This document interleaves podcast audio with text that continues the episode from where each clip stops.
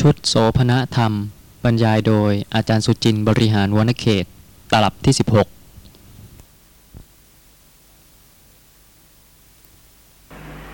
การเจริญสติปัฏฐานเนี่ยฮะจะเป็นยังไงครับ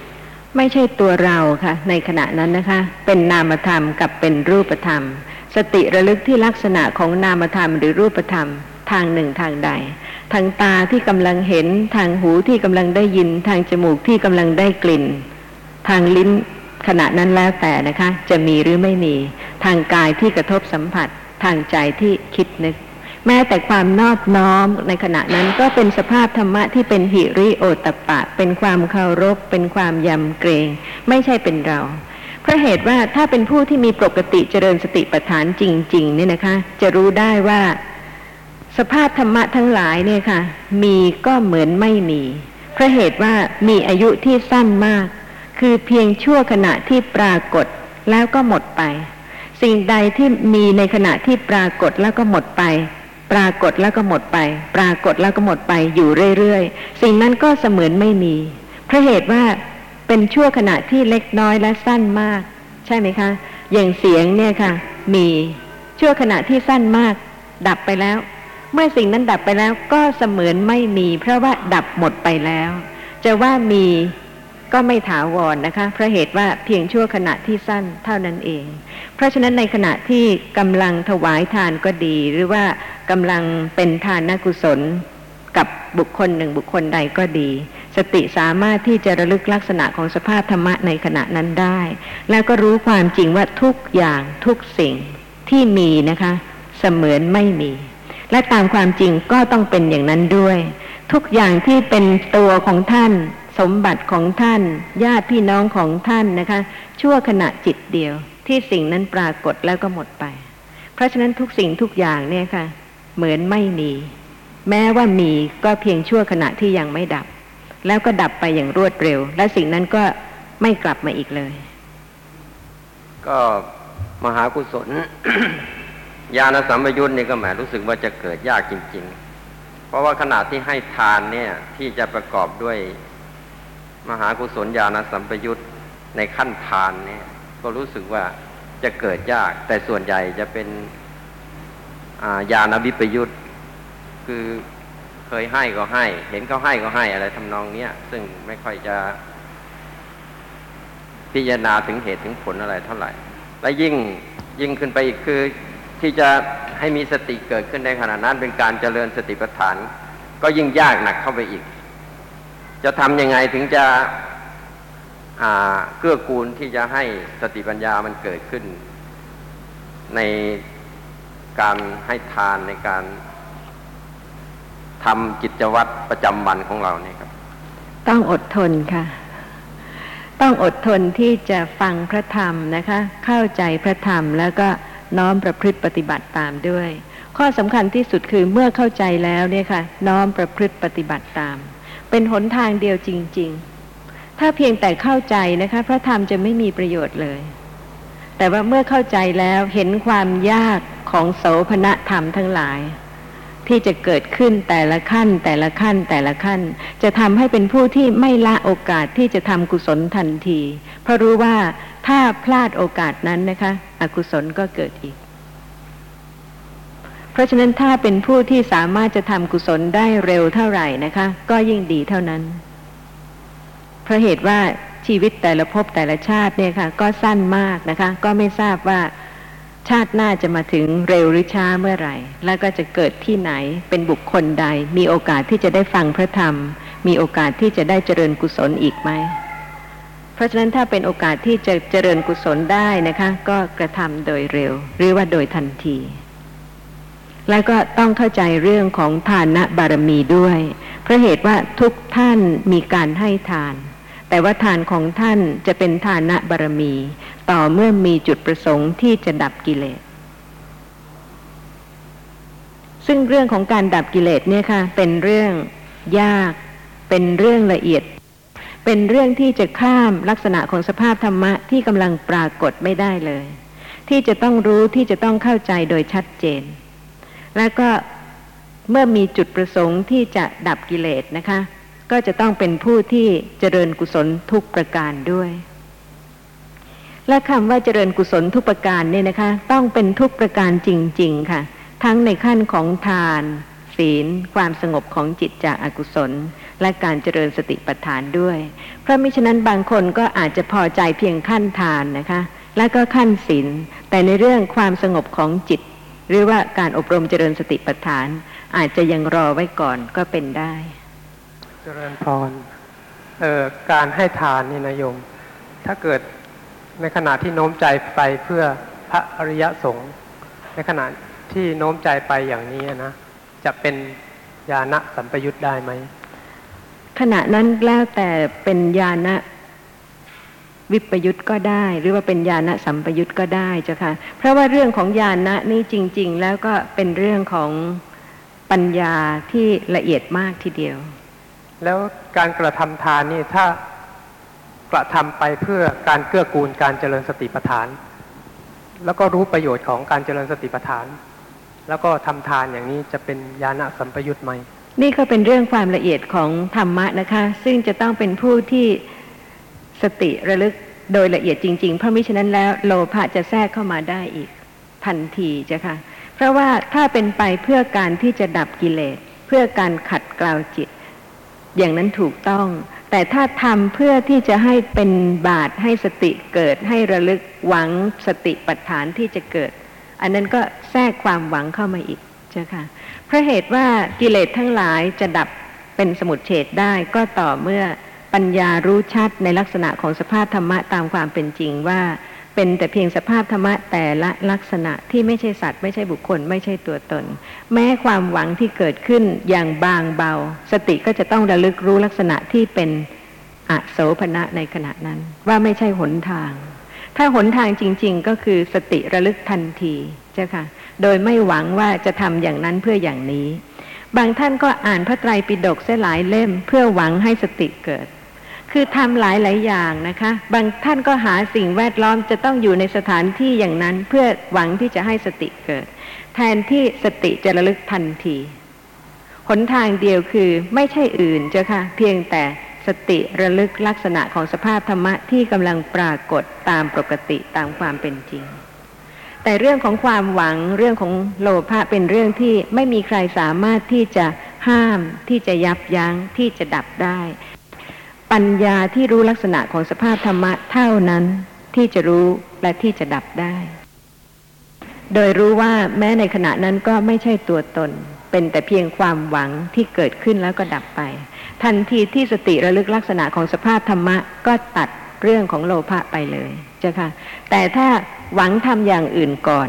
แล้วก็ขณะที่กำลังหวังนั้น สติไม่ได้ระลึกลักษณะของสภาพธรรมะที่กำลังปรากฏ ขณะนั้นก็ไม่ใช่หนทางที่จะทำให้ดับความหวังนั้นได้เจ้าค่ะเพราะฉะนั้นเวลาให้ทานหากมีอะไรปรากฏทางทวารทั้งหกใส่ใจในรูปหรือนามในขณะนั้นจึงจะเรียกว่าทานเป็นบาตของการเจริญสติปัฏฐานใช่ไหมสติปัฏฐานเกิดได้แม้ในขณะที่ให้ทาน และในขณะที่ให้ทาน ถ้าสติปัฏฐานเกิดขณะนั้นก็เป็นมหากุศลญาณสัมปยุตเจ้าค่ะเช่นนี้จึงเรียกว่าเป็นบาตใช่ไหมคำว่าบาตในที่นี้ ทานทานเป็นบาตรในการเจริญสติปัฏฐาน กุศลทุกอย่างเจ้าค่ะ ที่กระทำเพื่อการดับกิเลส ไม่ใช่หวังผลหรือติดในผลของกุศล เพราะว่าบางคนทำกุศลด้วยความหวัง การให้ทานก็หวังว่าจะได้เกิดในสวรรค์ หรือว่าจะได้ผลที่เป็นรูปเสียงกลิ่นรสโผฏฐัพพะที่ดี ๆ นั่นก็ยังคงไม่ใช่ ปัญญาที่จะดับกิเลสเจ้าค่ะ เพราะฉะนั้นในขณะที่เอ่อให้วัตถุเป็นทานในขณะนั้นก็ขัดเกลาความตนีแล้วก็ใส่ใจในจิตใจที่ผ่องใสซึ่งปราศจากความตนีเจ้าค่ะ เจริญพรเพราะเหตุว่าสติปัฏฐานสามารถที่จะเกิดได้ไม่ว่าในขณะใดทั้งสิ้น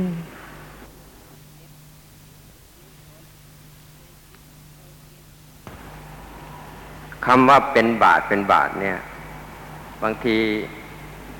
อาจจะมีบางท่านสงสัย ความจริงคำว่าเป็นบาทนี่บาทบาทตัวนี้คือปาทะนะมาจากภาษาบาลีว่าปาทะปาทะก็แปลได้หลายอย่าง แปลว่าเป็นทางก็ได้ แปลว่าเท้าเรานี่ก็ได้ ทางเดิน แปลว่าทางเดินก็ได้ แปลว่าเท้าก็ได้ เพราะฉะนั้นคำว่าเป็นบาตรนี่ก็คงจะเป็นทางเป็นทางที่จะให้สติปัฏฐานเกิด หรือเจริญเป็นทางที่จะให้เจริญสติปัฏฐานอะไรทำนองเนี้ยจะก็ผมเข้าใจอย่างนี้จะจะตรงผู้ฟังทราบขอบพระคุณนะคะที่ให้ความรู้ในทางบาลี เพราะเหตุว่าเรื่องของอกุศลจิตซึ่งมีมากแล้วก็วันหนึ่งวันหนึ่ง ถ้ากุศลจิตไม่เกิดนะคะ ลองดูว่าวันไหนกุศลจิตไม่เกิดเลย วันนั้นรู้ตัวหรือเปล่าว่า มืดมิด ด้วยอวิชชาและด้วยอกุศล แต่ดูสนุกสนานรื่นเริงดีใช่ไหมคะ นี่เป็นเรื่องของความไม่รู้ทั้งหมดค่ะ ในขณะที่กำลังเพลิดเพลินด้วยโลภะกำลังพอใจในรูปในเสียง ในกลิ่นในรสในโผฏฐัพพะวันนี้สนุกจริงนะคะ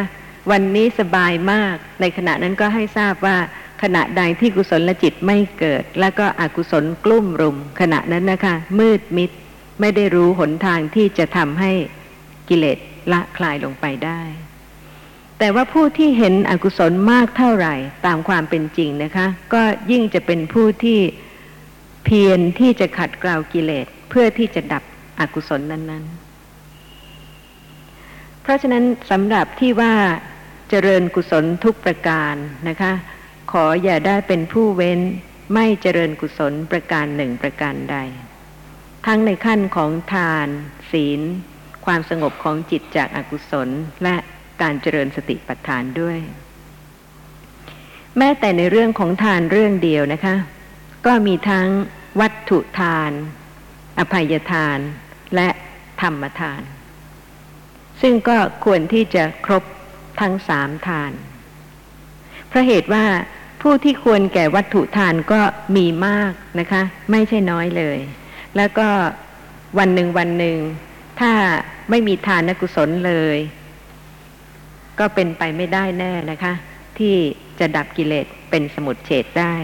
ในชาติหนึ่งชาติหนึ่งที่ทานกุศลไม่เกิด ถ้าไม่มีการเอื้อเฟื้อเผื่อแผ่ ไม่มีกุศลจิตแม้ขั้นทาน แล้วก็จะให้กิเลสดับ ก็เป็นสิ่งที่เป็นไปไม่ได้สำหรับอภัยทาน ไม่ต้องมีวัตถุทายธรรมที่จะให้นะคะ แต่ก็ควรพิจารณาว่า จะยากกว่าการสละวัตถุทานหรือเปล่า เพราะเหตุว่าเป็นการสละความเห็นแก่ตัว ความรักตัวนะคะ ในการที่ไม่อภัยในความผิดของคนอื่น หรือในความบกพร่องของคนอื่น ขณะที่ไม่อภัยให้บุคคลอื่นนะคะ ขณะนั้นลองพิจารณาดูว่าเพราะรักตัวเองหรือเปล่า ที่ทำให้ไม่สามารถที่จะอภัยในความผิดหรือในความบกพร่องของคนอื่นได้ ลึกลงไปจริงๆเนี่ยค่ะ เป็นเพราะความรักตัว ความยึดมั่นในตัวตนหรือเปล่า การสละความเห็นแก่ตัวขั้นอภัยทานเนี่ยนะคะทำให้สละความคิดร้าย สละความแค้นเคือง สละความผูกโกรธ สละความไม่หวังดี สละความไม่เป็นมิตร สละความไม่เกื้อกูล สละความไม่มีน้ำใจต่อคนอื่น ทุกคนเนี่ยค่ะ พระธรรมเหมือนกระจกนะคะ ที่จะส่องตัวของท่านให้รู้จักตัวของท่านตามความเป็นจริงชัดเจนว่าท่านมีทานขั้นไหน เพียงวัตถุทานหรือว่าอภัยทาน ด้วย เพราะบางคนเนี่ยค่ะ สละวัตถุง่ายนะคะ แต่อภัยทานยาก เพราะฉะนั้นก็เห็นความเห็นแก่ตัวความยึดมั่นในตัวตน ความรักตัวซึ่งเป็นเหตุที่ทำให้ไม่อภัยในความผิดและความบกพร่องของคนอื่น ถ้าเห็นความบกพร่องของตัวเองที่ไม่อภัย เห็นความเห็นแก่ตัวเองที่ไม่ให้อภัยคนอื่นนะคะ ก็ควรที่จะเห็น ความเห็นแก่ตัวนั้นว่าเป็นสิ่งที่น่ารังเกียจนะคะ น่ากลัวแล้วก็ควรที่จะรีบอภัยให้ทันที เพื่อที่จะไม่มีอกุศลธรรมที่น่ารังเกียจที่เป็นความเห็นแก่ตัวนั้น ๆ ก็ควรที่จะคิดต่อไปอีกนะคะว่า ผู้ที่ควรแก่การรับอภัยทานนั้นมีใครบ้าง เพราะบางคนก็ช่างคิดนะคะ คนนี้อภัยให้ได้ คนนั้นอภัยให้ไม่ได้ นี่ก็เป็นเรื่องของอกุศลทางนั้นค่ะ ไม่มีความเสมอกันนะคะ ในสภาพธรรมะที่ยึดถือว่าเป็นบุคคลต่างๆ เพราะฉะนั้นก็ควรที่จะพิจารณาว่าผู้ที่ควรแก่การที่จะรับอภัยทานนั้นมีใครบ้าง จะเว้นไหมคะ หรือไม่ควรเว้น ทุกคนค่ะ ไม่ว่าคนดีและคนชั่ว บางคนอาจจะอภัยให้เฉพาะคนดี เพราะเหตุว่าเขาดีก็อภัยให้นะคะ แต่คนชั่วไม่อภัยเนี่ยค่ะลองพิจารณาจิตในขณะนั้นจริง ๆ นะคะ พระธรรมที่ทรงแสดงให้เห็นถึงโลภะความยึดมั่นในความเป็นตัวตน และอะโลภะที่จะค่อยๆสละ ความยึดมั่น ในความเห็นแก่ตัว หรือในความเป็นตัวตน ที่จะต้องไม่ใช่แต่เฉพาะ สละวัตถุเป็นทานเท่านั้นนะคะ แม้อภัยทานก็ควรที่จะมีแก่ทุกคนไม่ใช่แต่เฉพาะคนดี เพราะเหตุว่าคนดีนะคะ ก็อาจจะมีบางครั้งบางคราวซึ่งผิดพลาดพลั้งเผลอทำให้คนอื่น คิดมากเป็นทุกข์โดยไม่ตั้งใจ เพราะว่าทุกคนเป็นอย่างนี้ค่ะ วันหนึ่งสุขทุกข์ก็เกี่ยวเนื่องกับเหตุการณ์ต่างๆ เรื่องราวต่างๆ บุคคลต่างๆ อาจจะเป็นโดยความบังเอิญ โดยความประจวบกันของเรื่องราวและเหตุการณ์อื่นๆ หรือว่าการฟังผิด การคิดผิด การเข้าใจผิด เล็กๆ น้อยๆเนี่ยนะคะ ก็ผสมผสานกันทำให้โลภะซึ่งเป็นความรักตน ยึดมั่นในตน เป็นเหตุให้ผูกโกรธ และไม่อภัยในกายวาจาใจของคนอื่น ซึ่งขณะที่ไม่อภัยให้เนี่ยนะคะ ขณะนั้นนะคะไม่ได้สละความเห็นแก่ตัว ของตนเอง เพราะฉะนั้นถ้าอภัยให้เมื่อไหร่ ก็แสดงว่าสละความรักตน ความยึดมั่นในตน ความเห็นแก่ตนลงนะคะ ราะฉะนั้นธรรมะเป็นเรื่องที่จะต้องพิจารณาโดยละเอียดจริง ๆ แม้แต่การไม่อภัยก็ต้องรู้ว่ามีเพราะโลภะเป็นเหตุ เพราะฉะนั้นถ้าสภาพธรรมะที่เป็นอะโลภะเกิดขึ้นนะคะ คลายความยึดมั่นในตัวตน ก็จะทำให้อะโลภะเจริญขึ้น จนถึงขั้นที่สามารถที่จะดับกิเลสได้สำหรับธรรมทานนะคะ เป็น การสละความเห็นแก่ตัว ขั้นสูงทีเดียว เพราะเหตุว่ากุศลทั้งหลายจะเจริญขึ้นได้ ก็เพราะธรรมทาน แม้ว่าจะมีวัตถุทานสักเท่าไหร่ ก็ไม่พอที่จะเกื้อกูลคนที่ยากไร้ที่ควรแก่การที่จะรับวัตถุทาน ในสังสารวัตรทั้งในอดีต ทั้งปัจจุบัน ทั้งอนาคต การที่จะสงเคราะห์ช่วยเหลือบุคคลอื่นนะคะ ด้วยวัตถุทาน ก็เป็นเพียงการช่วยเหลือสงเคราะห์ให้เขาอยู่ต่อไปในสังสารวัตรเวียนสุข เวียนทุกข์ ซึ่งไม่พ้นจากการลำบากยากไร้ได้โดยเด็ดขาด เพราะฉะนั้นธรรมทานจึงเป็นการสละการเห็นแก่ตัว ความยึดมั่นในตัวตน โดยบำเพ็ญประโยชน์ขั้นสูงสุดนะคะ คือ ผู้ที่จะเกื้อกูลบุคคลอื่นในทางธรรมะ ต้องเป็นผู้ที่ศึกษาพระธรรม พิจารณาพระธรรมนะคะ เผยแพร่พระธรรม ช่วยเหลือบุคคลอื่นให้เข้าใจพระธรรม โดยทางหนึ่งทางใด ไม่ว่าจะเป็นโดยการสนทนาธรรม โดยการพิมพ์หนังสือ โดยการสงเคราะห์ช่วยเหลือในเรื่องที่จะเป็นไปในธรรมะทั้งหมดนะคะ ก็เป็นธรรมทาน และพร้อมกันนั้นก็เป็นผู้ที่ประพฤติปฏิบัติธรรมะทุกประการด้วย ไม่ใช่เพียงแต่เป็นผู้ที่จะให้ธรรมะเป็นทานเท่านั้นนะคะ แต่จะต้องปฏิบัติธรรมะด้วย มีข้อสงสัยในเรื่องนี้ไหมคะ การฟังพระธรรมไม่มีวันจบนะคะ การศึกษาพระธรรมก็ไม่มีวันจบ จิตที่จะกระทำก็ไม่มีวันจบสิ้นจนกว่าจะถึงความเป็นพระอรหันต์เพราะฉะนั้นก็เป็นเรื่องซึ่งทุกท่านจะต้องเจริญกุศลเป็นบารมีต่อไปเรื่อยๆ เหตุให้เกิดโยนิโสมนสิการะในชีวิตทุกชาตินะคะ จากการฟังพระธรรมและศึกษาพระธรรม ข้อความในสัมโมหวิโนทนี อัตถกถา สติปัฏฐานวิพังคณิเทศ สมาธิสัมโพชฌงมีข้อความว่า จิตสังเวช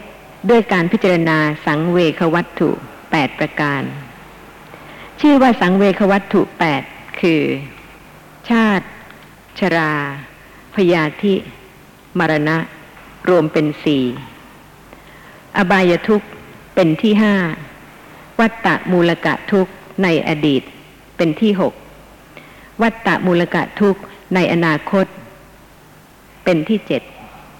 อาหาระปริเยติมูลกะทุกข์ในปัจจุบัน เป็นที่แปดและยังความเลื่อมใสให้เกิดขึ้นด้วยการระลึกถึงพระรัตนตรัย นี่คือการที่จิตจะสังเวชนะคะ ถอยกลับ จากการที่จะเป็นอกุศล ด้วยการพิจารณาสังเวควัตถุแปดประการนี้สำหรับชาติความเกิด มีจริงแท้แน่นอนใช่ไหมคะ เพราะเหตุว่าทุกคนพิสูจน์แล้ว รู้แล้ว เพราะว่าเกิดมาแล้วในโลกนี้ เพราะฉะนั้นชาติการเกิดนี้ต้องมีแน่นอนค่ะ ตราบใดที่ยังไม่ได้ดับกิเลสหมดเป็นพระอรหันต์ และเมื่อเกิดมาแล้วนะคะ ชราก็ต้องมีแน่นอน ท่านที่กำลังสู่วัยชราล่วงไปล่วงไปทุกขณะนี่นะคะ ก็เป็นการพิสูจน์ธรรมะว่า ชรามีจริง เป็นสิ่งที่ทุกคนต้องรู้และพิสูจน์ด้วยตนเองแน่นอน ความไม่เที่ยงนะคะ เมื่อเกิดมาแล้วก็จะคงอยู่ในสภาพนั้นต่อไปไม่ได้ ก็จะต้องมีการเปลี่ยนแปลงแล้วก็ จากวัยเด็กสู่วัยชรา พยาธิเป็นสิ่งที่มีจริง ยังคงจะพอใจไหมคะ เมื่อเกิดมาแล้วเนี่ยค่ะ ต้องแก่แล้วก็ต้องเจ็บ ต้องมีโรคภัยเบียดเบียน ทุกภพชาติไป นอกจากในภูมิที่เป็นสุขติภูมิขั้นเทวโลกนะคะ ขั้นสวรรค์ขั้นพรหมแต่แม้กระนั้นก็ไม่มีใครสามารถที่จะ อยู่ตลอดไปในสวรรค์และในพรหมโลกได้ ถ้าไม่ใช่เป็นพระอริยะบุคคลตามลำดับขั้นที่ควรแก่ภูมินั้นๆ เพราะฉะนั้นก็จะต้องกลับมาสู่ความเป็นอย่างนี้ เวลาเป็นทุกข์เพราะโรคภัย ก็เห็นความจริงนะคะว่าชีวิตไม่ใช่มีแต่ความสนุกสนานรื่นเริง แต่ว่าความจริงนี้ค่ะ ไม่ใช่เป็นความจริงแต่เฉพาะในชาตินี้นะคะ แม้ในชาติก่อนๆ คือ วัตตะมูลกะทุกข์ในอดีต และวัตตะมูลกะทุกข์ในอนาคต เกิดอีกก็จะต้องเป็นอย่างนี้อีก จะต้องมีชาติ มีชรา มีพยาธิมีมรณะ เพราะฉะนั้นถ้าพิจารณาอย่างนี้นะคะ ก็จะทำให้โยนิโสมนสิการะเกิดเพราะเหตุว่า มีชีวิตอยู่ในโลกนี้ตลอดไปไม่ได้ สิ่งใดที่เคยถือว่าเป็นของเรานะคะ ทั้งศีรษะตลอดเท้าก็ไม่ใช่ เพราะเหตุว่าจะต้องถึงมรณะในวันหนึ่ง ซึ่งจะไม่มีความเป็นบุคคลนี้อีกต่อไป นี่คือสิ่งที่เคยหวงแหนเป็นที่สุดนะคะ คือสิ่งที่เคยยึดถือว่าเป็นตัวตนตั้งแต่ศีรษะตลอดเท้าสำหรับทรัพย์สมบัติทั้งหลาย ก็แสดงให้เห็นถึงความไม่เที่ยง ความเปลี่ยนแปลง แม้ยังไม่จากโลกนี้ได้ เพราะฉะนั้นก็ควรที่จะได้เห็นว่า ถึงอนาคตชาตินะคะ ก็ต้องเป็นอย่างนี้อีก คือไม่มีสิ่งใดเลยค่ะ ที่จะเป็นสมบัติอันแท้จริง เพียงแต่ว่าสภาพธรรมะแต่ละอย่างเกิดขึ้นเพราะเหตุปัจจัย แล้วก็ดับไป เพราะฉะนั้นมีก็เหมือนไม่มี เป็นสิ่งที่ว่างเปล่าจริง ๆ เพราะเหตุว่าเมื่อดับไปแล้วสิ่งนั้นไม่ได้กลับมาอีก ทุกท่านที่ได้ฟังพระธรรมนะคะ หรือว่าได้อ่านพระไตรปิฎกเนี่ยค่ะ เคยเฉลียวใจบ้างไหมคะ ที่ในพระไตรปิฎกเต็มไปด้วยเรื่องของโลภะโทสะโมหะอะโลภะอะโทสะอะโมหะ มากกว่าเรื่องของการเจริญสติปัฏฐาน ซึ่งเป็นเพียงบางสูตร เพราะเหตุว่าหนทางที่จะดับกิเลสมีหนทางเดียวนะคะ คือการเป็นผู้มีปกติเจริญสติปัฏฐาน เมื่อได้เข้าใจหนทางนี้ถูกต้องแล้วนะคะ และเป็นผู้ที่มีปกติเจริญสติปัฏฐาน ก็ย่อมระลึกรู้ลักษณะของสภาพธรรมะในชีวิตตามปกติ เช่น ในขณะที่เป็นโลภะในขณะที่เป็นโทสะในขณะที่เป็นอกุศลซึ่งมีมากกว่าขณะที่เป็นกุศลในวันหนึ่งวันหนึ่ง เพราะฉะนั้นแม้ว่าจะเป็นผู้ที่มีปกติเจริญสติปัฏฐานแล้วนะคะ ก็ยังมีปัจจัยที่จะทำให้อกุศลเกิดขึ้นปรากฏให้รู้ ซึ่งถ้าไม่รู้ลักษณะของสภาพธรรมะนั้น ๆ ตามความเป็นจริง ก็ดับกิเลสไม่ได้เลย เพราะฉะนั้นในพระไตรปิฎกนี่นะคะ จะเห็นได้ว่ามีเรื่องของอะโลภะอะโทสะอะโมหะ และเรื่องของโลภะโทสะโมหะ ซึ่งเป็นชีวิตประจำวันจริง ๆ ให้รู้ บางท่านก็อาจจะรู้สึกว่าท่านได้พบพระธรรม หรือว่าได้ฟังพระธรรม เมื่ออายุมากแล้วนะคะ แต่แม้กระนั้นเมื่อได้ฟังพระธรรมที่พระผู้มีพระภาคทรงแสดงแก่คนชราอายุร้อยยี่สิบปี ด้วยการพิจารณาอย่างแยบคาย ก็ย่อมจะเห็นคุณของกุศลธรรม และเห็นโทษของอกุศลธรรม ที่จะทำให้มีชีวิตอยู่ต่อไปด้วยการละอกุศลและเจริญกุศลยิ่งขึ้น ซึ่งก็ย่อมจะเป็นไปทั้งในชาตินี้และต่อต่อไปในชาติหน้าด้วยนะคะ ถ้าเริ่มเจริญกุศลตั้งแต่ในชาตินี้ ข้อความในอังคุตรนิกาย ติกนิบาตทุติยปันนาตพรามณวัคที่หนึ่งชนสูตรที่หนึ่ง ข้อ 491 มีข้อความว่า สมัยหนึ่ง พระผู้มีพระภาคประทับอยู่ณพระวิหารเชตวัน อารามของท่านอนาถบินดิกะเศรษฐีใกล้พระนครสาวัตถี ครั้งนั้นแล พราหมณ์สองคนเป็นคนชรา แก่เท่า ล่วงการผ่านวัยมาโดยลำดับ มีอายุได้ร้อยยี่สิบปี แต่กำเนิดได้ชวนกันไปเฝ้าพระผู้มีพระภาคถึงที่ประทับ ได้ปราศัยกับพระผู้มีพระภาค ครั้นผ่านการปราศัยพอให้ระลึกถึงกันไปแล้ว จึงนั่งณที่ควรส่วนข้างหนึ่ง ครั้นแล้วได้กราบทูลว่าข้าแต่พระโคดมผู้เจริญ พวกข้าพระองค์เป็นพรามชรา แก่เท่า ล่วงการผ่านวัยมาโดยลำดับ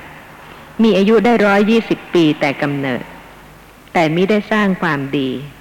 มิได้ทำกุศล มิได้ทำกรรมอันเป็นที่ต้านทานความขลาดไว้ ขอพระโคดมผู้เจริญทรงโอวาทสั่งสอนพวกข้าพระองค์ ถึงข้อที่จะพึงเป็นไป เพื่อประโยชน์และความสุขแก่พวกข้าพระองค์ สิ้นกาลนานเถิด พระผู้มีพระภาคตรัสว่า ดุกระพรามที่แท้พวกท่านเป็นคนชรา แก่เท่า ล่วงการผ่านวัยมาโดยลำดับ มีอายุได้ร้อยยี่สิบปีแต่กำเนิด แต่มิได้สร้างความดีมิได้ทำกุศลมิได้ทำกรรม อันเป็นที่ต้านทานความขลาดไว้ดูกระพราม โลกนี้ถูกชรา พยาธิมรณะนำเข้าไปอยู่แล เมื่อโลกถูกชราพยาธิมรณะนำเข้าไปอยู่เช่นนี้ ความสำรวมทางกาย ความสำรวมทางวาจา ความสำรวมทางใจในโลกนี้ ย่อมเป็นที่ต้านทาน เป็นที่เร้น เป็นเกาะ เป็นที่พึ่ง เป็นที่ยึดหน่วงของเขาผู้ละไปแล้ว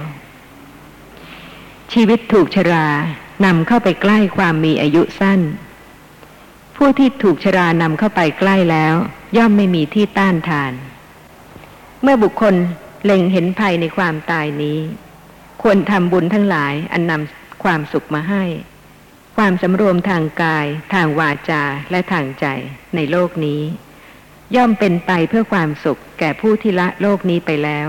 ผู้ซึ่งสร้างสมบุญไว้แต่เมื่อยังมีชีวิตอยู่ ตายแล้วจะหวังได้ไหมคะ ว่าจะไปสร้างบุญกันที่ไหนต่อ อาจจะได้และก็อาจจะไม่ได้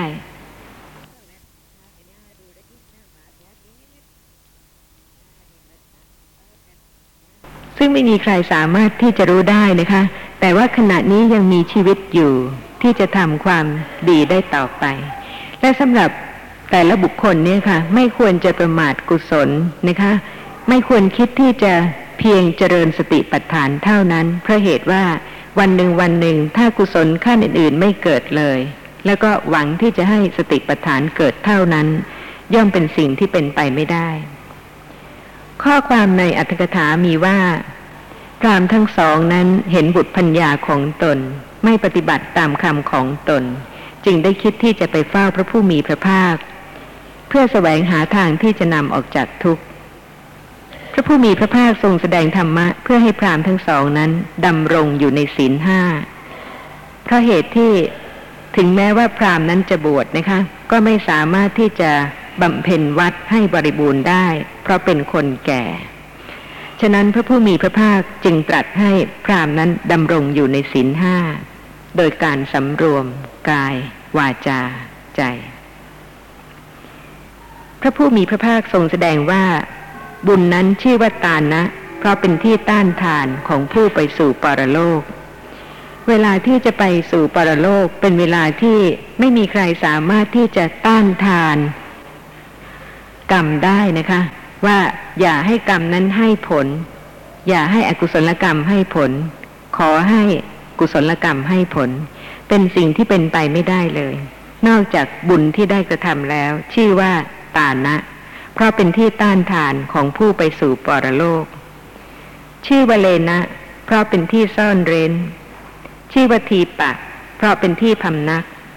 ชื่อว่าสารณะ เพราะเป็นที่อาศัย ชื่อว่าปรายณะ เพราะสามารถจะให้คติสูงได้ พรามทั้งสองนั้นเมื่อได้ฟังพระธรรมแล้วก็ได้รักษาศีลห้าตลอดชีวิต เกิดในสวรรค์ มีข้อสงสัยในเรื่องนี้ไหมคะ เรื่องของการที่จะเจริญกุศลเนี่ยค่ะ ต้องเป็นผู้ตรงนะคะ แล้วก็รู้ว่ากว่าจะดับกิเลสได้ ก็ต้องมีอกุศลเกิดแทรก การเจริญกุศลมากมายทีเดียว ท่านผู้ฟังท่านหนึ่งท่านได้เล่าให้ฟังถึงเรื่องการรักษาอุโบสถศีลของท่าน ซึ่งทำให้ท่านเนี่ยค่ะ เดือดร้อนใจ เพราะว่าท่านรักษาอุโบสถศีลเพราะใจจริง ๆ ของท่านนั้นอยากได้อานิสงส์ของศีลเพราะว่าท่านอยากสวย ในเมื่อท่านทราบว่าผู้ที่รักษาศีลนะคะ จะเป็นผู้ที่มีรูปร่างสวยงาม แต่ว่าเมื่อท่านได้พิจารณาจิตใจของท่านและได้ฟังพระธรรม ก็รู้ว่าตามความเป็นจริงแล้วเนี่ยค่ะ ท่านยังมีกิเลสมากมาย ลองคิดดูสิคะ ที่อยากสวยเป็นกิเลสหรือเปล่า ก็เป็นอยู่แล้วนะคะ เพราะฉะนั้น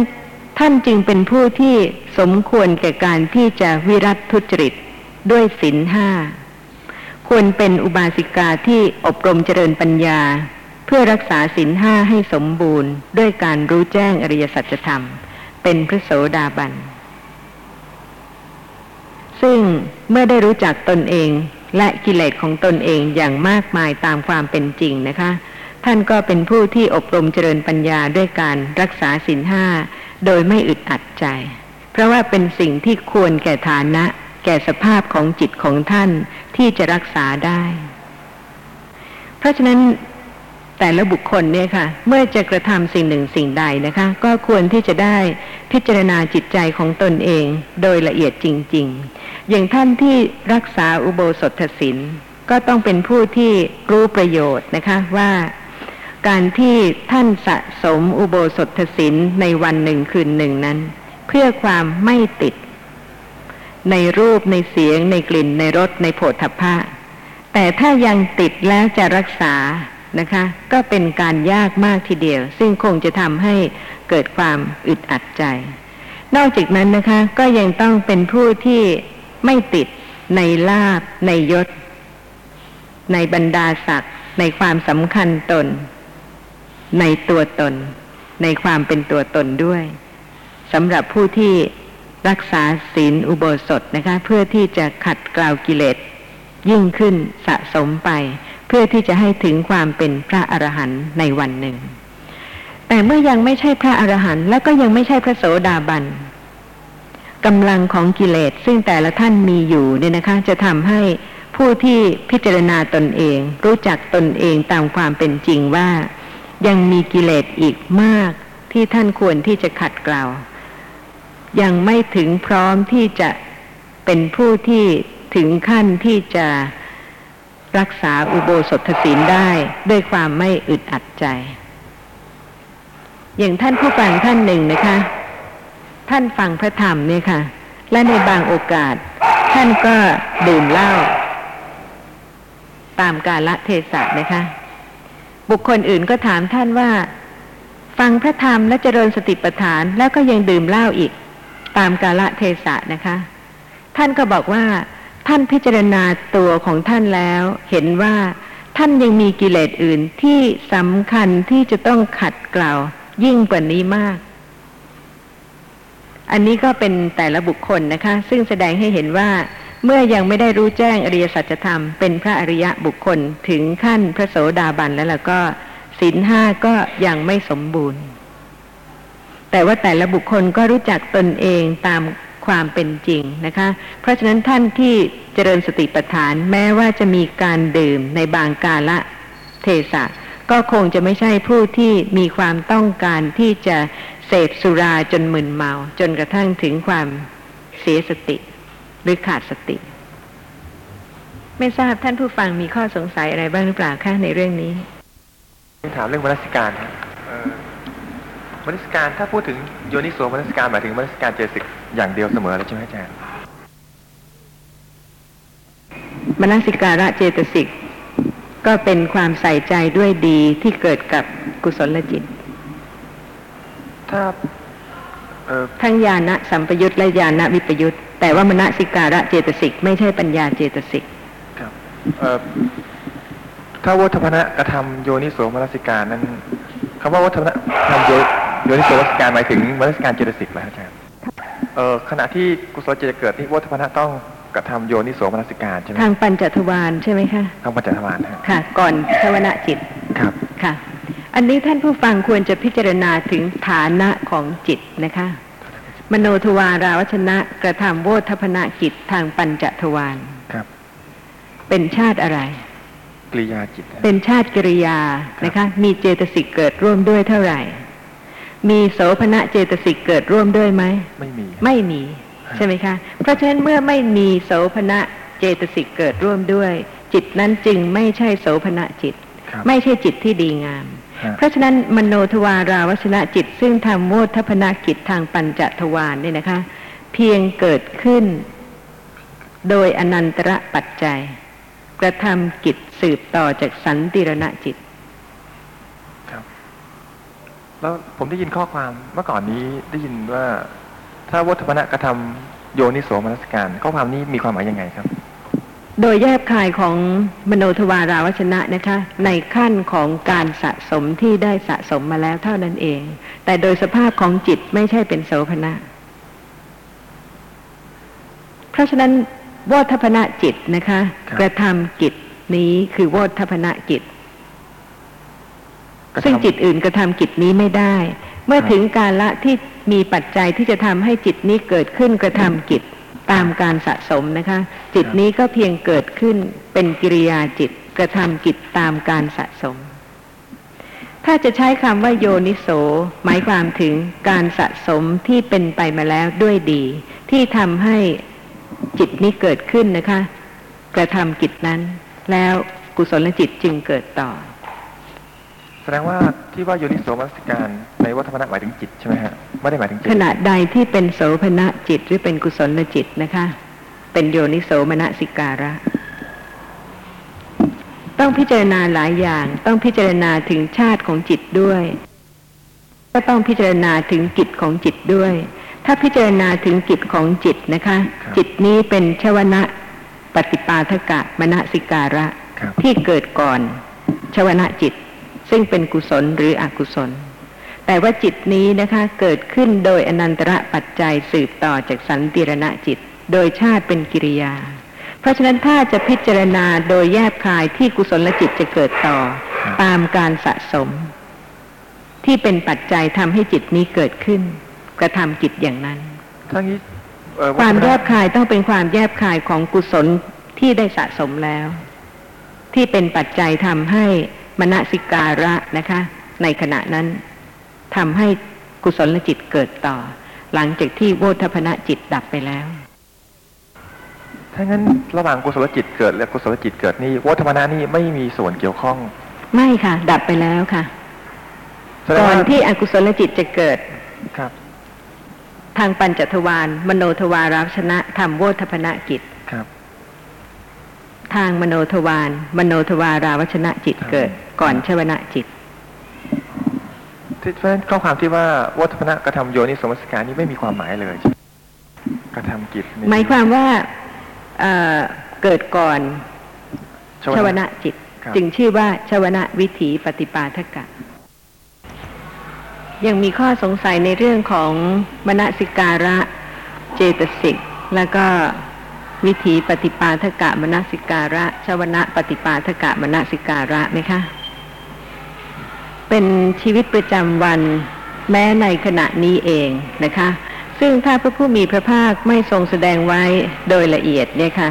ก็ไม่สามารถที่จะรู้ได้ว่าข้อความในอัธสาลินีอัธกถากันพันนาขยายความหมวดติกะข้อ 1429 มีข้อความว่า มโนทวาราวชนะจิต ซึ่งเกิดก่อนกุศลลจิตและอกุศลลจิต มีอารมณ์ได้ทุกอารมณ์ ทั้งหกทวารไม่เว้นเลยนะคะ ไม่ว่าจะเป็นจิตประเภทใดเจตสิก รูป แม้นิพพาน แต่โดยสภาพที่เป็นอโสภณะจิต เพราะเหตุว่าเป็นอเหตุกะจิต เพราะฉะนั้นมโนทวาราวชนะจิต ซึ่งเป็นชวนะปฏิปาทกะมณสิการะนั้น จึงเหมือนคนเซอร์อุปมาเหมือนเด็กค่อมเตี้ยรับใช้พระราชา ซึ่งพระราชานั้นก็ย่อมเป็นที่เคารพของชาวโลกทั้งมวลแต่ว่าเด็กรับใช้ค่อมเตี้ยนั้นก็ไม่ได้เคารพอย่างยิ่ง ไม่เหมือนอย่างคนซึ่งเป็นบัณฑิต ซึ่งมีปัญญา เพราะเหตุว่าเด็กรับใช้ค่อมเตี้ยนั้นเป็นคนโง่เขลาฉันใด มโนทวาราวชนะจิตก็ฉันนั้น มโนทวาราวชนะจิตเนี่ยค่ะ เกิดได้ทั้งหกทวารถ้าเป็นทางปัญจทวารนะคะ เมื่ออารมณ์กระทบกับจักขุประสาทรูป หรือโสตประสาทรูป คานาประสาทรูป ชิวหาประสาทรูป กายะประสาทรูป มโนทวาราวชนะจิตยังไม่เกิด แต่ว่าปัญจทวาราวชนะจิตเกิดก่อน และเมื่อดับไปแล้วนะคะ ปัญจวิญญาณนั้น ๆ จึงเกิดขึ้นทำกิจเห็นหรือได้ยินหรือได้กลิ่น หรือลิ้มรสหรือรู้สิ่งที่กระทบสัมผัสกาย เมื่อปัญจวิญญาณดับไปแล้ว สัมปติชนะจิตก็เกิด เมื่อสัมปติชนะจิตดับไปแล้ว สันติรณะจิตก็เกิด เมื่อสันติรณะจิตดับไปแล้วโวทัพนะจิต ซึ่งเป็นมโนทวาราวชนะจิตก็เกิดก่อนกุศลหรืออกุศล เพราะฉะนั้นก็จะเห็นได้นะคะว่ามโนทวาราวชนะจิต สามารถที่จะรู้อารมณ์ได้ทุกอารมณ์ ไม่เว้นเลยค่ะ ไม่ว่าจะเกิดในอบายภูมิเป็นสัตว์ดิรัจฉานนะคะ ก็มีมโนทวาราวชนะจิต เกิดก่อนกุศลจิต และอกุศลจิต ทั้งหกทวารไม่ว่าจะเกิดเป็นมนุษย์ เกิดเป็นเทวดา หรือว่าเกิดเป็นรูปประพรมหรือเป็นอรูปประพรมซึ่งเป็นพรหมที่ไม่มีรูปเลยนะคะ เป็นผลของอรูปาวจระกุศลจิตทำให้ปฏิสนธิเป็นอรูปประพรมบุคคล ในอรูปประพรมภูมิ ก็มีมโนทวาราวชนะจิต แม้ว่าจะไม่มีการเห็นการได้ยิน การได้กลิ่นการลิ้มรสการรู้สิ่งที่กระทบสัมผัสทางกาย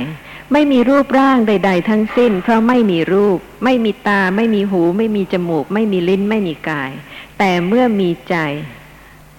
ที่จะให้ปฏิสนธิจิตเกิดนะคะ แล้วก็เป็นผวังขจิตโดยตลอด โดยที่ไม่มีวิถีจิตเกิดเลยนั้นเป็นสิ่งที่เป็นไปไม่ได้ แต่สำหรับจิตที่จะเกิดในอรูปพรมภูมิเนี่ยค่ะ ก็จะต้องไม่ใช่จิตประเภทเห็นได้ยินได้กลิ่น ลิ้มรส รู้สิ่งที่กระทบสัมผัสกาย แต่อกุศลจิตที่เป็นโลภะมูลจิต และโมหะมูลจิตยังเกิดได้ เว้นโทสะมูลจิตไม่เกิด ในพรหมภูมิ ทั้งรูปประพรมและอรูปประพรมเพราะเหตุว่าเป็นภูมิที่ได้บำเพ็ญกุศลนะคะ ถึงขั้นที่ละความยินดีเพลิดเพลินในกามอารมณ์ คือรูปเสียงกลิ่นรสโผฏฐัพพะ เพราะฉะนั้นก็ไม่มีปัจจัยที่จะทำให้โทสะมูลจิตเกิด แต่เวลาที่เกิดเป็นอรูปพรมภูมิแล้ว แล้วก็เป็นภวังคจิต โดยอรูปาวจระวิบากเนี่ยค่ะ เกิดสืบต่อจากอรูปาวจระวิบากจิตที่ทำกิจปฏิสนธินะคะ เมื่ออรูปาวจระวิบากจิตที่ทำกิจปฏิสนธิเป็นอรูปพรมบุคคลดับไปแล้ว อรูปาวจระวิบากก็เกิดสืบต่อทำภวังคกิจ ดำรงภพชาติความเป็นอรูปพรหมบุคคล แล้วมโนทวาราวชนะจิตก็เกิดขึ้นนะคะ เป็นวิถีจิตขณะแรก ก่อนที่จะเป็นกุศลหรืออกุศลประเภทหนึ่งประเภทใด เพราะฉะนั้นมโนทวาราวชนะจิตนะคะ เป็นจิตที่สามารถจะรู้อารมณ์ได้มากกว่าจิตอื่นๆเพราะเหตุว่าไม่เว้นเลย แต่ว่าโดยสภาพที่ไม่ใช่เป็นโสภณจิต เป็นจิตที่ไม่ประกอบด้วยเหตุ เป็นอเหตุกะกิริยาจิตทำกิจเพียงสองกิจเท่านั้นคือ อาวัชนะกิจทางมโนทวาร และโบธพนกิจทางปัญจทวารเพียงขณะหนึ่งนะคะ ก่อนที่ชวนะวิถีจิตจะเกิด เพราะฉะนั้นถึงแม้ว่าจะมีมรรคจิตเป็นอารมณ์ก็ดี มีผลจิตเป็นอารมณ์ก็ดี หรือมีนิพพานเป็นอารมณ์ก็ดี แต่ก็มีโดยฐานะที่ไม่เหมือนอย่างผู้ที่เป็นบัณฑิต แต่เหมือนกับ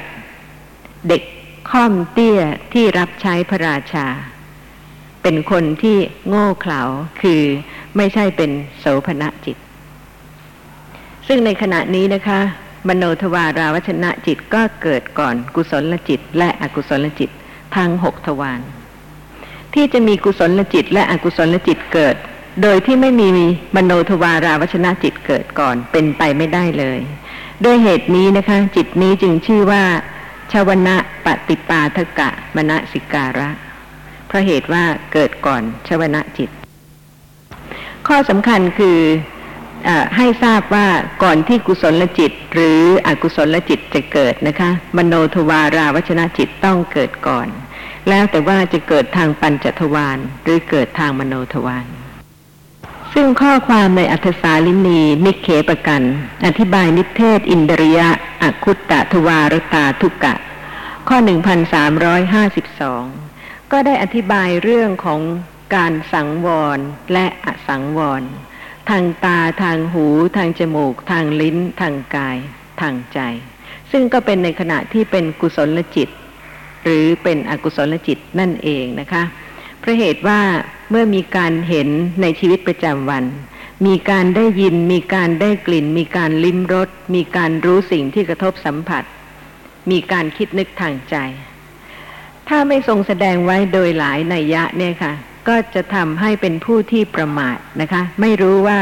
วันหนึ่งวันหนึ่งเนี่ยค่ะ เมื่อเห็นแล้วเป็นอสังวรมากกว่าเป็นสังวรเพราะเหตุว่า ปล่อยไปตามอารมณ์ที่กระทบ ถ้าเป็นอารมณ์ดีนะคะ ความยินดีพอใจก็เกิด ถ้าเป็นอารมณ์ที่ไม่น่าพอใจ โทสะมูลจิตก็เกิด นี่คือในขณะที่เป็นอสังวร แต่ว่าสังวระหรืออสังวระก็ดีนะคะ ต้องเป็นในขณะที่เป็นกุศลจิต หรืออกุศลจิต ซึ่งข้อความในอัธสาลินีมีว่า สังวรก็ดี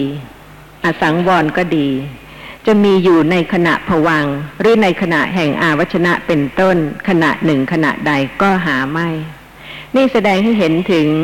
ทางหกทวารนนะคะ ที่ว่าในขณะที่เป็นผวังไม่ชื่อว่าสังวรหรืออสังวร ไม่เป็นกุศลไม่เป็นอกุศล ในขณะที่กำลังเป็นผวังหรือในขณะแห่งอาวัชนะเป็นต้น ส่วนในขณะแห่งชวนะ ย่อมเกิดความเป็นผู้ทุศีลบ้าง เป็นผู้ฟั่นเฟือน หลงลืมสติบ้าง ไม่รู้บ้าง ไม่อดทนบ้าง เกียจคร้านบ้าง ย่อมเป็นอสังวร นี่คือแต่ละท่านตามความเป็นจริงในชีวิตประจำวันนะคะ เวลาที่เห็นได้ยินได้กลิ่น ลิ้มรสคิดนึก หลงลืมสติ เป็นอสังวร ไม่รู้ลักษณะของสภาพธรรมะที่ปรากฏเป็นอสังวร ไม่อดทนในวันหนึ่งวันหนึ่งนะคะ เป็นอสังวร ไม่อดทนนี่ต้องไม่อดทนต่อสิ่งที่น่าพอใจที่จะให้เกิดโลภะและไม่อดทนต่อสิ่งที่ไม่น่าพอใจ ซึ่งเป็นเหตุให้เกิดโทสะในขณะที่เป็นโลภะบ้าง เพราะเหตุว่าไม่อดทนต่ออารมณ์ที่น่าพอใจ ขณะนั้นก็เป็นอสังวร ในขณะที่เป็นโทสะไม่อดทนต่ออารมณ์ที่ไม่น่าพอใจ ในขณะนั้นก็เป็นอสังวร เกียรติคร้านบ้าง มากไหมคะ ในวันหนึ่งวันหนึ่ง ขยันในทางอากุศล แต่ว่าถ้าพูดถึงความขยันจริง ๆนะคะ ในทางกุศลแล้วก็ต้องเป็นขณะที่กุศลจิตเกิด เมื่อขณะที่อสังวรนั้นมีอยู่ ย่อมเป็นอันไม่ได้คุ้มครองทั้งทวารทั้งผวัง ทั้งวิถีจิตมีอาวชนะเป็นต้น การเห็นเกิดขึ้นครั้งหนึ่งครั้งหนึ่งนะคะ วิถีจิตเกิดขึ้น ตั้งแต่อาวชนะวิถีถ้าเป็นทางปัญจทวารจนถึงโวธพนะวิถีในขณะนั้นนะคะ ถ้าอากุศลจิตเกิดต่อเป็นอสังวร ถ้ากุศลจิตเกิดต่อเป็นสังวร เปรียบเหมือนอะไร เปรียบเหมือนประตูในนครสี่ด้านที่ไม่ได้ปิดไว้ แม้จะปิดภายในเรือน ซุ้มประตูและห้องเป็นต้นไว้อย่างดีก็ตาม ถึงกระนั้นก็ย่อมเป็นอันไม่ได้รักษาคุ้มครองทรัพย์สินทั้งหมดในนครทีเดียว เพราะพวกโจรเข้าไปทางประตูนคร พึงกระทำตามที่ปรารถนาได้ฉันใด เมื่อความทุศินเป็นต้นเกิดขึ้นในขณะชวนะ เมื่ออสังวรนั้นมีอยู่ก็ย่อมเป็นอันไม่ได้คุ้มครอง แม้ทวารแม้ผวัง แม้วิถีจิต มีอาวชนะเป็นต้น เหมือนฉันนั้น การที่แสดงอุปมานี้นะคะ เพื่อแสดงประการเดียวเท่านั้นว่า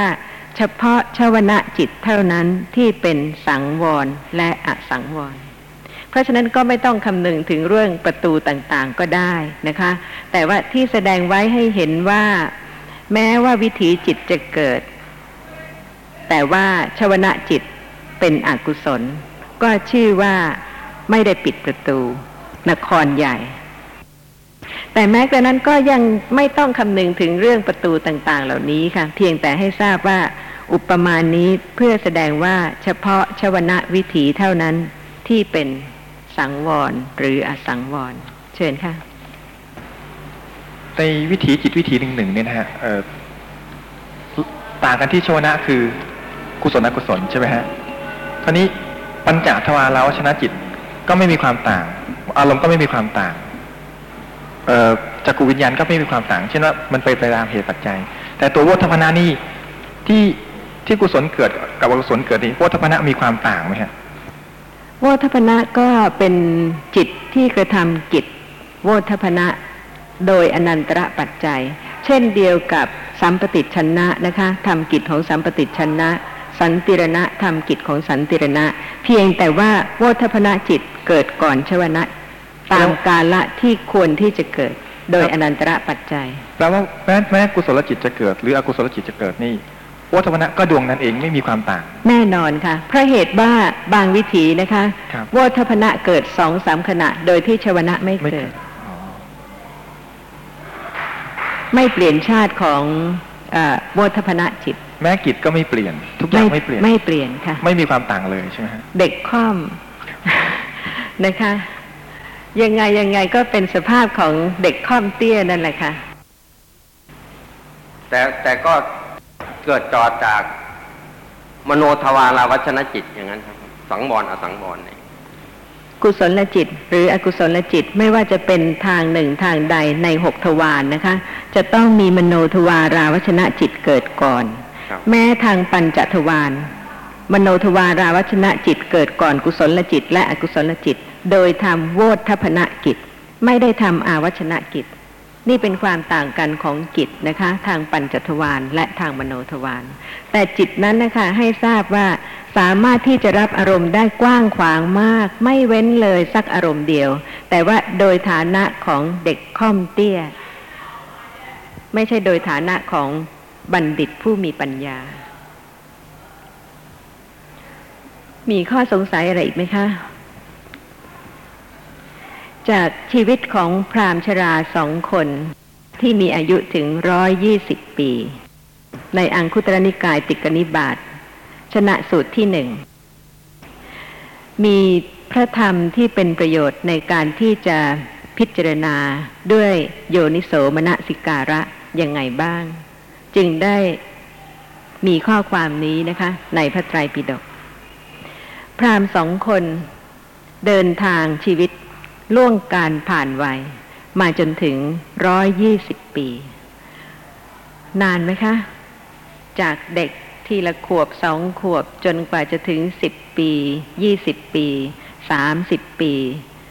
สี่สิบปีก็รู้สึกว่านานมากนะคะ แล้วก็ต่อไปอีกห้าสิบปีหกสิบปีเจ็ดสิบปีก็นานอีกนะคะ ก็ยังต่อไปอีกถึงแปดสิบปีเก้าสิบปี ร้อยปีร้อยสิบปีร้อยยี่สิบปี เพราะฉะนั้นพราหมณ์สองคนเนี่ยค่ะ จะผ่านสุข ผ่านทุกข์ ผ่านความกังวล ผ่านโลภะโทสะมามากเพียงไรนะคะ ที่พราหมณ์ทั้งสองกล่าวว่ามิได้สร้างความดีมิได้ทำกุศล ซึ่งชีวิตจริง ๆ ของบางท่านเนี่ยนะคะ ก็คงจะคล้ายคลึงกับชีวิตของพราหมณ์ทั้งสองท่านเพราะเหตุว่า บางคนก็เกิดมามีชีวิตด้วยโลภะโดยตลอด มีความเห็นแก่ตัวตั้งแต่เด็กนะคะ ซึ่งตลอดชีวิตที่เติบโตมาก็คิดถึงแต่เรื่องของตนเอง โดยที่ไม่ได้ทำประโยชน์แก่พี่น้องหรือว่าญาติมิตรสหาย เพราะว่าในวันหนึ่งวันหนึ่งเนี่ยนะคะ เหตุการณ์ของแต่ละบุคคลในแต่ละชีวิตเนี่ยค่ะ ก็ย่อมต่างกันไป บางท่านก็มีภาระในเรื่องการทำมาหาเลี้ยงชีพ เลี้ยงครอบครัว ซึ่งลองพิจารณาดูนะคะ วันหนึ่งวันหนึ่งตั้งแต่เช้าถึงค่ำถ้าเต็มไปด้วยเรื่องของการงานอาชีพ หรือว่าการเลี้ยงชีวิตการเลี้ยงครอบครัว คนที่ไม่ได้สะสมกุศลมาจนกระทั่งเป็นพื้นนิสัยเนี่ยค่ะ กุศลก็ย่อมจะเกิดยากและน้อยมากเพราะเหตุว่า ไม่มีเวลาจะเกิด ตั้งแต่เช้าก็ยุ่งวุ่นวายอยู่กับเรื่องของชีวิตนะคะ เรื่องของภาระหน้าที่ครอบครัว แล้วก็ถ้าไม่สะสมกุศลมาจริง ๆ ในขณะที่พบปะบุคคลอื่น ในขณะที่ประกอบกิจการงาน หรือในขณะที่ว่างเนี่ยค่ะก็อาจจะไม่ใช่โอกาสของกุศล อาจจะเป็นโอกาสของการพักผ่อนร่างกายนะคะ หลังจากที่ตรากตรำ งานมามากแล้ว ด้วยความพอใจ ความยึดมั่นในตัวตน ที่จะต้องหาความสุขหาความเพลิดเพลิน เพราะฉะนั้นลองสังเกตดูชีวิตในแต่ละวันแต่ละวันสำหรับบางท่าน ก็อาจจะไม่มีโอกาสหรือว่าไม่มีเวลาที่จะเป็นกุศลเลย พรามชราทั้งสองท่านนะคะ กลุ้มใจเรื่องบ้าน เรื่องครอบครัว ซึ่งก็น่าคิดนะคะว่า ไม่ใช่แต่เฉพาะพรามชราสองคนนั้นเท่านั้นที่กลุ้มใจเรื่องบ้าน เรื่องครอบครัว หรือว่าเรื่องอื่นๆ สารพัดเรื่อง เมื่อเกิดมาแล้วเนี่ยค่ะ ทุกคนก็มีเวลาที่จะกลุ้มใจนะคะ กังวลใจ ถ้าไม่ใช่เรื่องบ้าน ไม่ใช่เรื่องครอบครัว ก็เป็นเรื่องงาน ไม่พ้นไปได้ใช่ไหมคะ เรื่องปัญหาเศรษฐกิจต่างๆ แต่ละวันแต่ละวันที่ผ่านเข้ามา เพราะฉะนั้นก็ควรที่จะเป็นอนุสติให้ระลึกได้ว่า